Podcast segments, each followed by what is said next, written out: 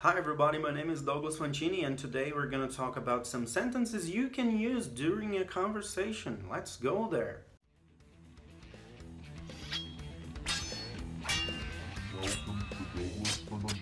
Do you like animals? Some people like animals and some people don't. What's the color of your hair? People have different hair colors and sometimes you want to know about that. What kind of music do you like?